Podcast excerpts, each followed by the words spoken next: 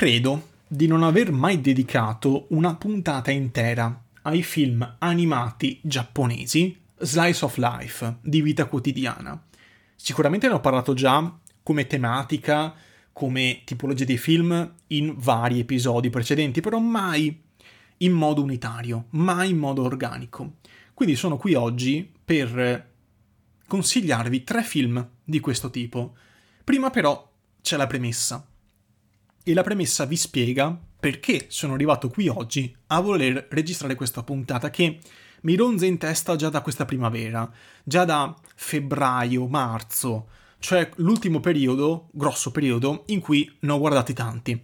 Infatti questi qua sono dei film talmente particolari, talmente specifici, che devo essere in un certo mood per guardarli, altrimenti nemmeno li cerco, nemmeno mi interessano è un mood particolare, un, una sensazione, delle emozioni che mi devono vorticare in testa che mi portano a cercare cose accoglienti, commoventi, eh, cose anche dedicate e che parlano magari d'amore, di relazioni, di vita quotidiana, eh, cose magari che si soffermano anche a mostrare degli scorci del Giappone in modo molto colorato, rilassante, tranquillo.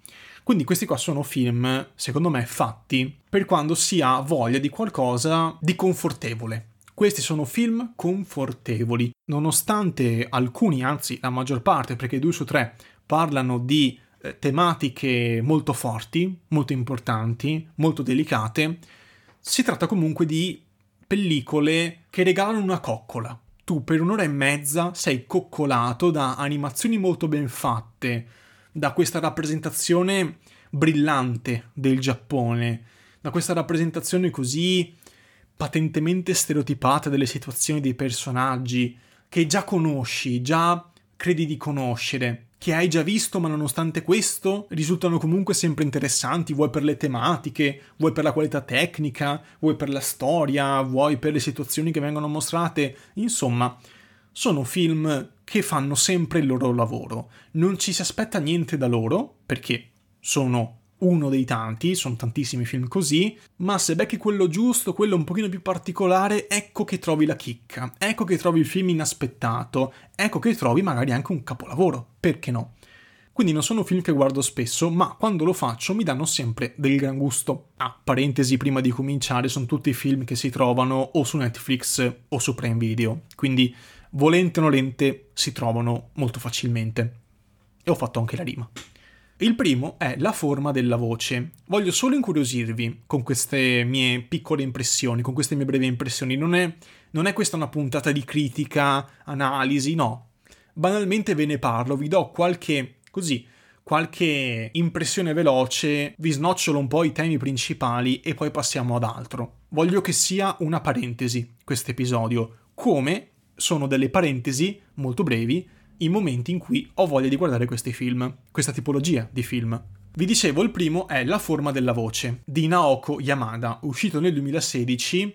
È una storia commovente. È una storia che forse già conoscete perché c'è anche il manga e credo anche il romanzo, non vorrei dire una sciocchezza, però sicuramente almeno il manga c'è. Ed è una storia di disabilità sordità nello specifico. È una storia di comprensione reciproca, rapporti umani, depressione, di redenzione anche, di bullismo, di suicidio.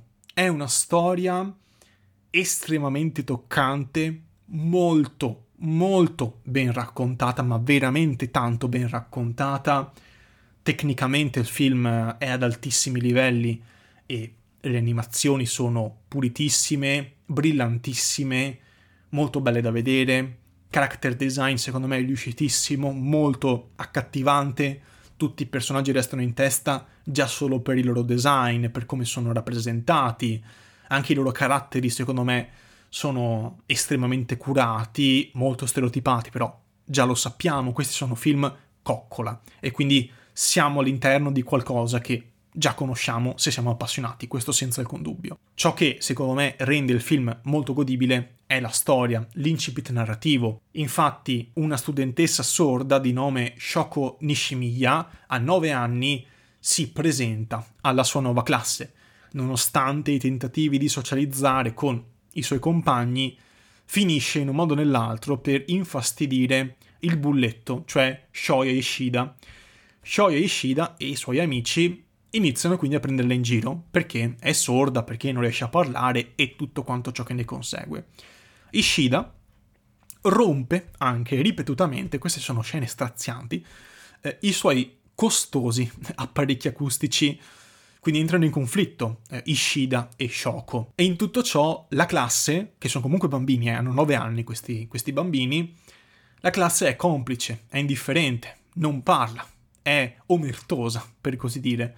Ma quando si presenta l'occasione, i compagni lo usano come capro espiatorio, dandogli tutta quanta la colpa, e di conseguenza Ishida diventa il nuovo bersaglio del bullismo della classe. Risentito da questo fatto, Ishida litiga furiosamente con, con Shoya, la ragazzina sorda, tanto che dopo questo litigio anche fisico, Shoya viene trasferita in un'altra scuola e questa prima parte, questo primo incipit si chiude con Shoko, appunto Ishida, il ragazzino, trova il taccuino dell'ex compagna e lo conserva. Dopo questo incipit di pochi minuti, la trama comincia effettivamente dopo tanti anni, c'è un flashback, o meglio, c'è un time skip di moltissimi anni, i personaggi sono cresciuti, sono adolescenti e si vede come stanno vivendo le loro vite, prima ovviamente di rincontrarsi per caso fortuito, motivi di trama e quant'altro.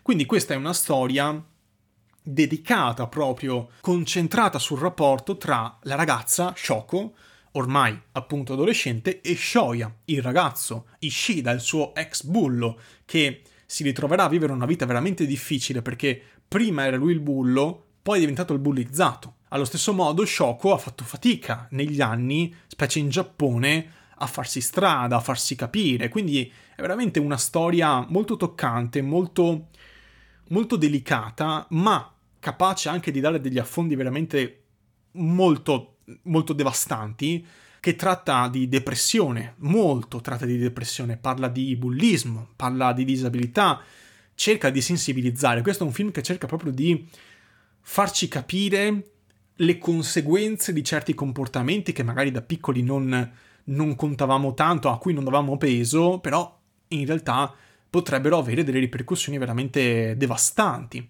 Quindi i personaggi, nonostante abbiano tutti questi problemi, tutte queste difficoltà a relazionarsi gli uni con gli altri permettono al film non solo di essere godebilissimo, cioè non vorresti finisse mai sto film perché ti affezioni in modo veramente viscerale a tutti questi personaggi, specie dei protagonisti, ma sono in grado proprio di coinvolgere, di farti provare quello che provano loro. A un certo punto vorresti entrare nel film per aiutarli a comprendersi. Ci sono molti momenti di difficoltà, molti momenti di pesantezza, ma nonostante questo il film riesce ad essere tutto sommato leggero, tutto sommato accogliente. Appunto, non è un film che respinge, non è un film che vuole traumatizzare, è un film che vuole sensibilizzare. Quindi guardatelo, non siate intimoriti dalle tematiche molto ingombranti, perché comunque si tratta di un film slice of life con i momenti classici degli anime giapponesi, con tutti gli stereotipi del caso, ma con l'aggiunta di temi e situazioni che vi faranno riflettere e anche tanto. Ve lo straconsiglio, vi smuoverà qualcosa, ma vi cullerà.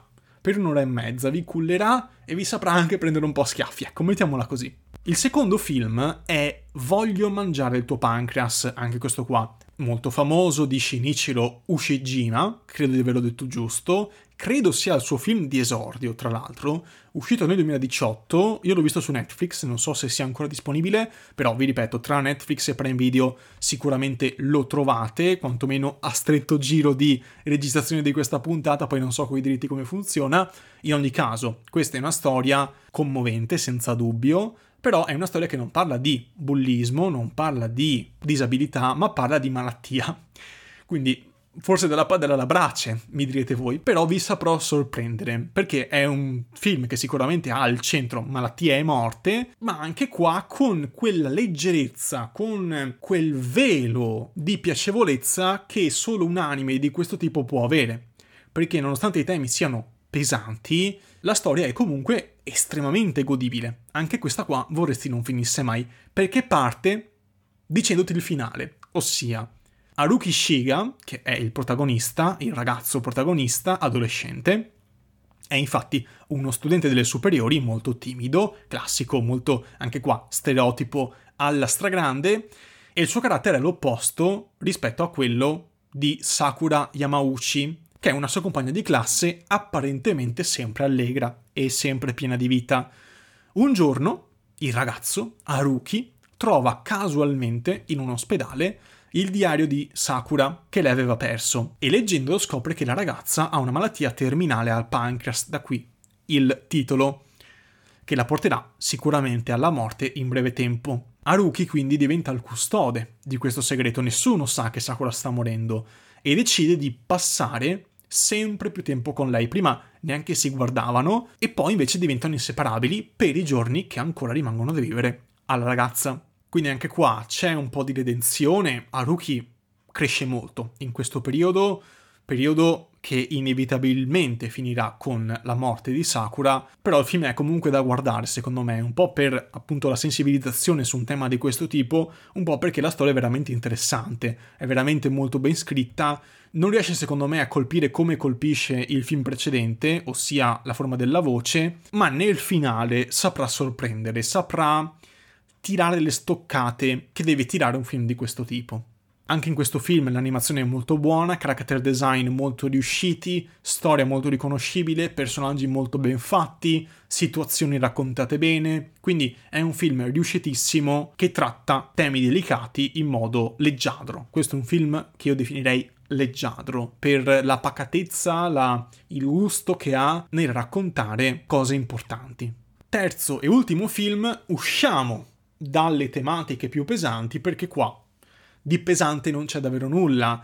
Questo è sicuramente tra i tre il film più curato sotto ogni punto di vista. Credo possa essere considerato uno dei più grandi capolavori dell'animazione giapponese ed è recentissimo del 2018, ossia Penguin Highway di Hiroyasu Ishida. Penguin Highway negli ultimi anni ha avuto un successo strabiliante, lo trovate se non mi sbaglio sia su Prime che su Netflix ed è una storia folle, divertente, piena di cose da vedere, piena di elementi assurdi, sconvolgenti e spassosissimi, tanto che già il nome suggerisce eh, l'assurdità della storia. La trama molto in breve è questa. In una città giapponese, che non mi pare venga mai specificata, appare all'improvviso, dal nulla, una moltitudine di pinguini.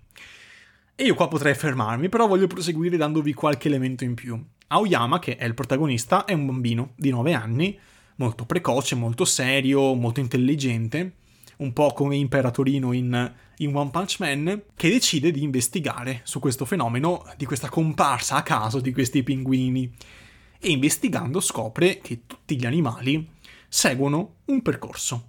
Il percorso si chiama, indovinate un po', Penguin Highway molto presto entra in gioco il secondo personaggio principale, il protagonista femminile potremmo dirlo, ossia Sorellona, che è un personaggio senza nome. Cioè, banalmente, Aoyama la chiama Sorellona, ma nessuno sa come si chiama sta persona. È una ragazza, è una dentista che per un motivo o per l'altro gli offre di estrargli un dente da latte e per farlo lo lega con dello spago a una lattina di soda che calcia via. Quindi abbiamo la situazione classica in cui con lo spago si cerca di togliere il dente che, che sta venendo via. Però quando sorellona eh, calcia la lattina, questa si trasforma in un pinguino a mezz'aria.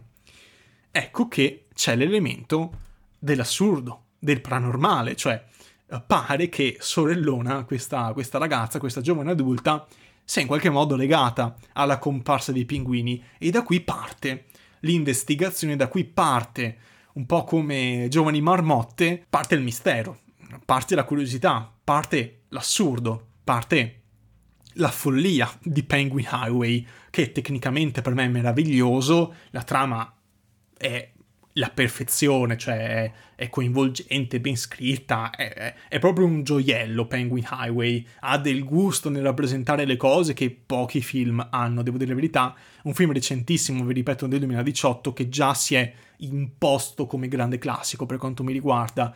Il finale è bellissimo, divertentissimo, le vicende, le situazioni sono molto divertenti, molto interessanti, molto curiose. Eh, è veramente bello vedere eh, Aoya e sorellona eh, con tutti gli amici anche di Aoya fare questa sorta, no? Di, di, viaggio alla scoperta dell'origine di questa Penguin Highway, di questo fenomeno così assurdo che nessuno riesce a spiegare, però è figo perché eh, Aoyama è geniale, quindi è come vedere un bambino comportarsi da adulto. È un po' straniante, però ha del gran carattere come personaggio, è veramente interessante. Quindi ci si allontana sicuramente dai temi seri dei due film precedenti per approdare in un film geniale e delirante allo stesso tempo. In ogni caso, questi sono i tre film che vi consiglio, ce n'è un po' per tutti, ce n'è per chi vuole qualcosa di serio, ce n'è per chi vuole qualcosa di leggero. In ogni caso sono, secondo me, tre ottimi, eh, ottimi lungometraggi che vi sapranno sorprendere da ogni punto di vista, tanto tecnico quanto emotivo. Fatemi sapere cosa ne pensate, fatemi sapere se li avete già visti oppure se vorrete vederli dopo questo mio episodio. In ogni caso potete contattarmi tramite i miei social, Twitter e Telegram o anche via mail tramite l'indirizzo in descrizione. Concioletto, grazie dell'ascolto e alla prossima!